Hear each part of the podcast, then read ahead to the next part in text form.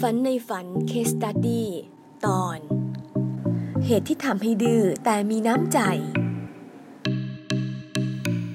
หลานชายของลูกเป็นลูกสาวของพี่สาวคนโต หลานชายเป็นเด็กฉลาด มีความเป็นตัวเองสูงมาก เวลาพ่อแม่ของหลานบอกให้ทำอะไรก็ไม่ค่อยจะยอมทำบางครั้งเขายอมให้พ่อของเขาตีตีตีตี แต่เขาก็ไม่ยอมทำยอมโดนตี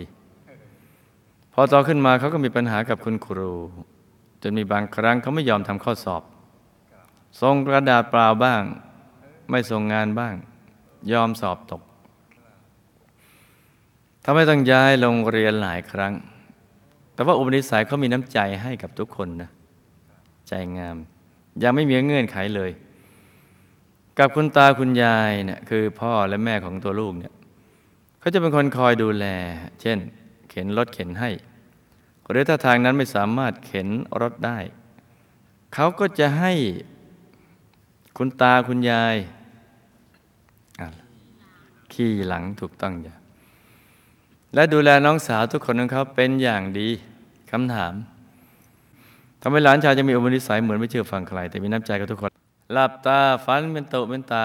ตื่นขึ้นมา แล้วก็นำมาเล่าให้ฟังเป็นนิยายปรัมปราจา หลานชายดื้อแต่มีน้ำใจกับทุกคน และเป็นนิสัยข้ามชาติมาแบบโคนันทวิสาร คือ ถ้าใครพูดดีๆ ก็มีน้ำใจให้ แต่พูดไม่ดีก็จะต่อต้าน